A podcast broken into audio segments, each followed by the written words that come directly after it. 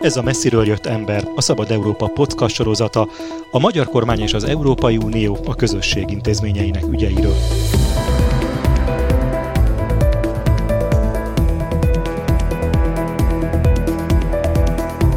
Célunk, hogy ne csak az EU erőközpontjaiból hazatérő magyar politikusok beszámolóiból ismerhessük meg a fejleményeket, döntéseket és viszonyokat, hanem objektív és független képet alkothassunk állandó brüsszeli tudósítónk Gyévai Zoltán segítségével.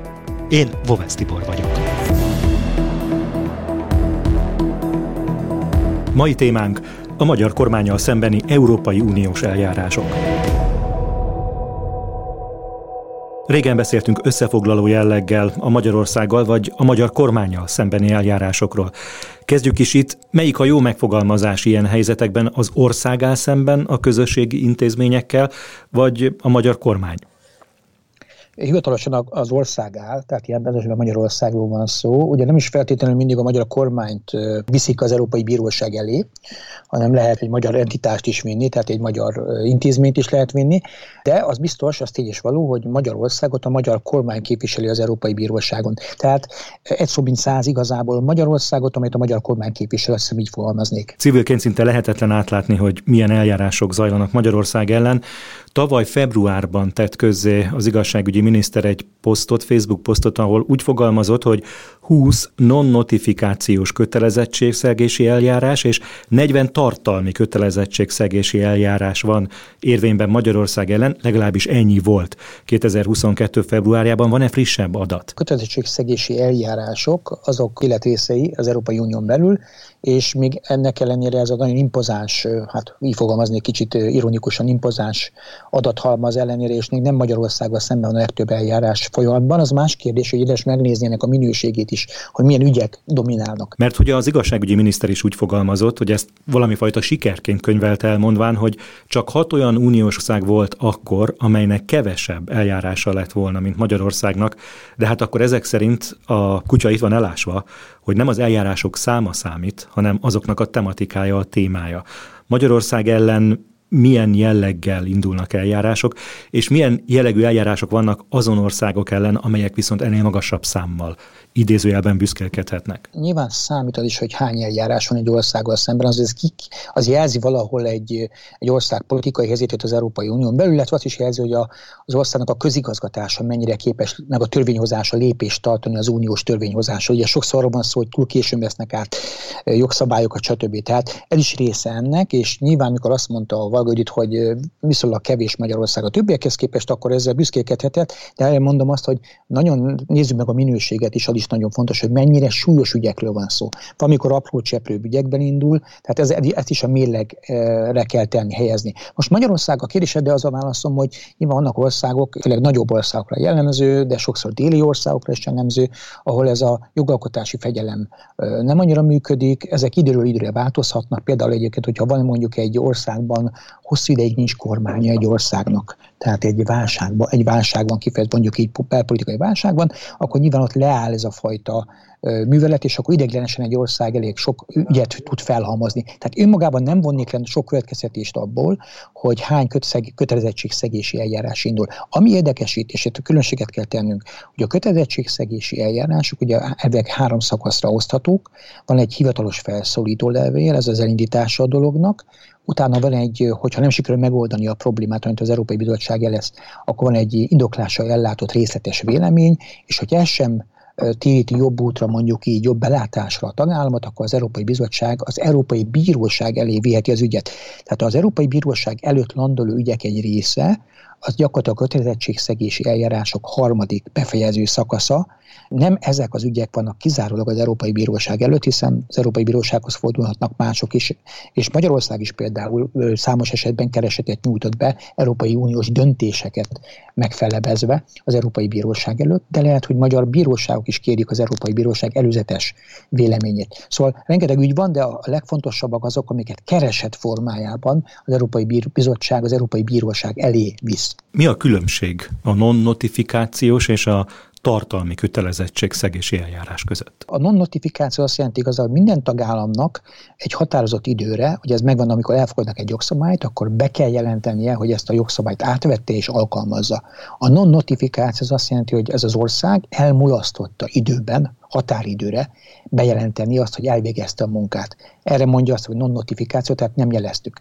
A másik dolog, az, a tartalmi része pedig az, az Európai Bizottság megvizsgál panaszra, vagy pedig saját kezdeményezésre, gyanút kap, gyanút fog, megvizsgálja a magyar jogszabályokat, vagy pedig egy kormányzati intézkedést, egy magyar, új magyar törvényt, jogszabályt, és azt mondja, hogy tartalmilag ez nem felel meg az uniós jogszabályoknak, és akkor elindul az eljárás. Magyarország ellen általában milyen területen indulnak meg az eljárások, tehát hol találják azokat a pontokat, amiket kifogásol az Európai Bizottság?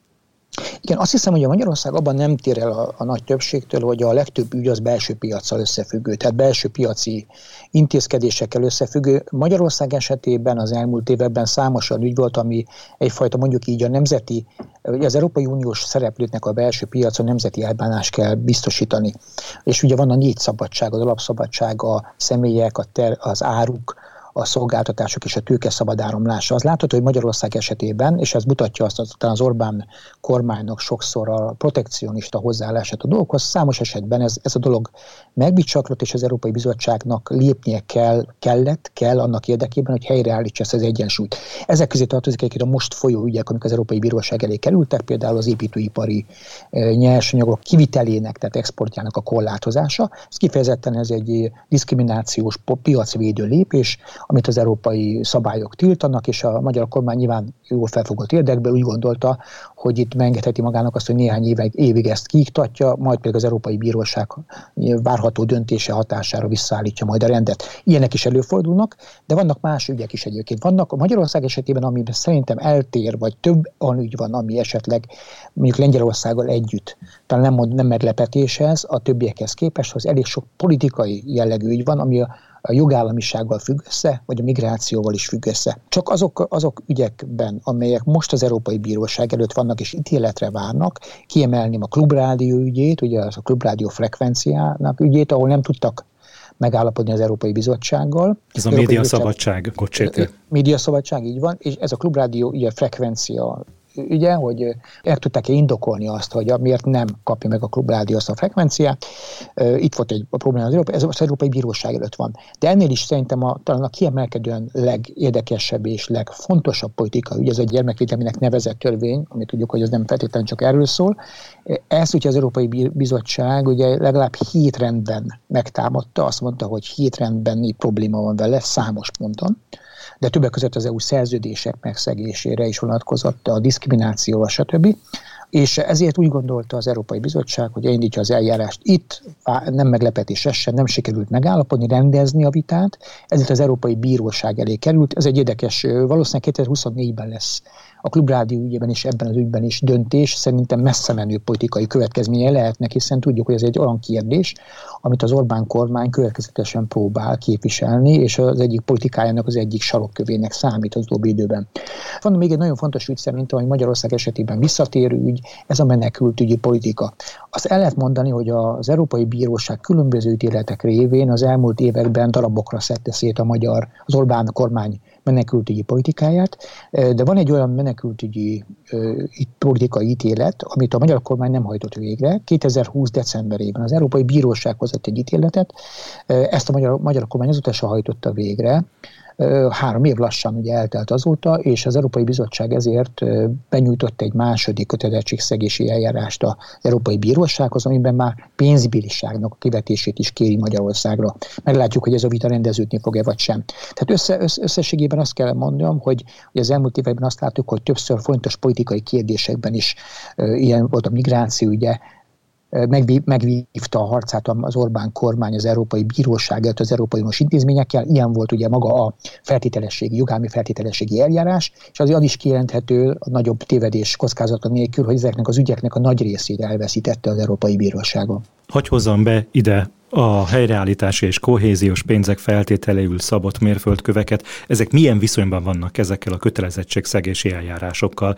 Melyik az erősebb, melyiket fontosabb teljesítenie a kormánynak? A mérföldkövek vagy szupermérföldkövek, azok ugye nem, nem szankcióként foghatók föl. Tehát nem egy kötelezettségszegési eljárás részeként születtek, hanem olyan eljárás részeként részét képezik, ugye amikor beszélünk a jogállami feltételességi eljárás, ami, ami azt jelenti, hogy Magyarország esetében valóban az van, hogy pénzeket felfüggesztettek, de igazából a cél az, hogy Magyarország hozzáférjen uniós forrásokhoz. Igen, lehet szankcióként felfogni bizonyos elemeit, de nem az egész csomagot. Az egész csomag arra irányul ebben az esetben, és itt nem kötelezettségszegési eljárásról van szó, hanem az Európai Bizottság fabrikált, létrehozott egy csomagot, ami megpróbálja a különböző ügyeket, magyar ügyeket egyetlen rendszerbe gyúrni. Ebből született ez a 27 szupermérföldkő, és aminek két kimenetele lehet, vagy két kimenetele van, két célt szolgál. Hogy az egyik az, hogy a a jogállami feltételességi eljárás keretében felfüggesztett több mint 6 milliárd euróhoz Magyarország megteremtse a feltételeket ahhoz, hogy Magyarország ezt a felfüggesztést megszüntessék az Európai Unió részéről. Ehhez kell teljesíteni egy sor feltételt, ugye legalább 21-et, a másik pedig, hogy Magyarország hozzáférjen a koronavírus válság után létrehozott alap helyreállítási, alaphelyreállítási terv a visszatérítendő támogatásod és most már a kölcsön részéhez is, ehhez pedig ugye megint csak teljesítenie kell az egész összes szupermérföldkövet. Tehát itt egymásra rakódó tételek vannak, de ezeket ugye én külön venném az, e- a kötelezettségszegési eljárásoktól, annál is inkább, mert ezek egyike sem, amit most meg beszéltünk a 27 szupermérföldkő, egyike sem kötelezettségszegési eljárás részét képezi, és nem az Európai Bíróság elé fog kerülni egy ponton.